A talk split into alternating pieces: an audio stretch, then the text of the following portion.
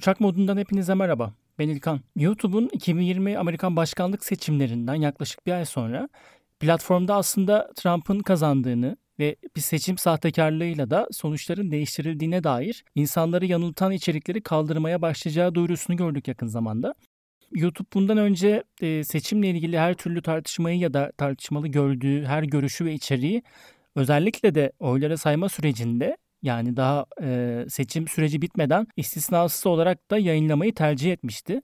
Hatta Trump oylar sayılmadan önce yine süreç bitmeden kazandığını ilan ederken e, buna bir delil olarak da bu videolardan birini paylaşmıştı. Ama YouTube artık e, seçimle ilgili kesin sonuca götüren kararlar da yavaş yavaş mahkeme tarafından ilan edildiği için artık e, Biden'ın zaferinin meşruiyetinin tartışmaya açık bir konu olmadığını söylüyor. Bunun sonucu olarak da videoları engelleme politikasını uygulamaya başlayacağını hatta önümüzdeki haftalarda da daha da çoğalacağını söylüyor.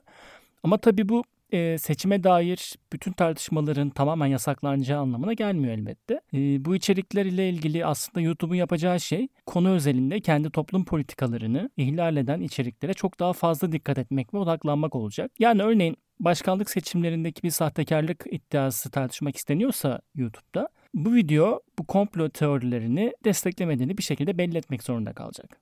Yani yoksa konuşamayacak. YouTube bunu diyor. Tabii bu yaklaşım sadece e, YouTube'da değil.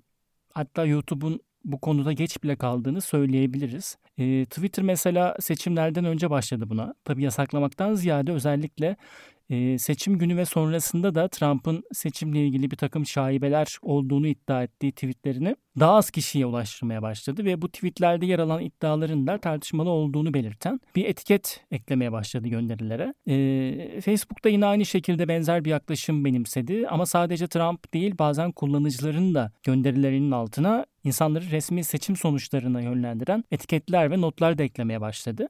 E bununla birlikte de doğal olarak e, platformların kullanıcıların içerik üretme özgürlüğüne ket vurması ve engellemesi konusu da çok geniş çevrelerce tartışılmaya ve dillendirilmeye başlandı. Bu çok uzun ve demokrasi sorununa kadar uzanabilecek, uzanan bir tartışma konusu. E, o yüzden bugünlük girmemeyi tercih ediyorum. Belki daha sonraki bölümlerde bir konukla bunu irdelemeyi düşünebilirim. Bugünlük kuşak modundan bu kadar diyelim. Bir sonraki yayında görüşmek üzere.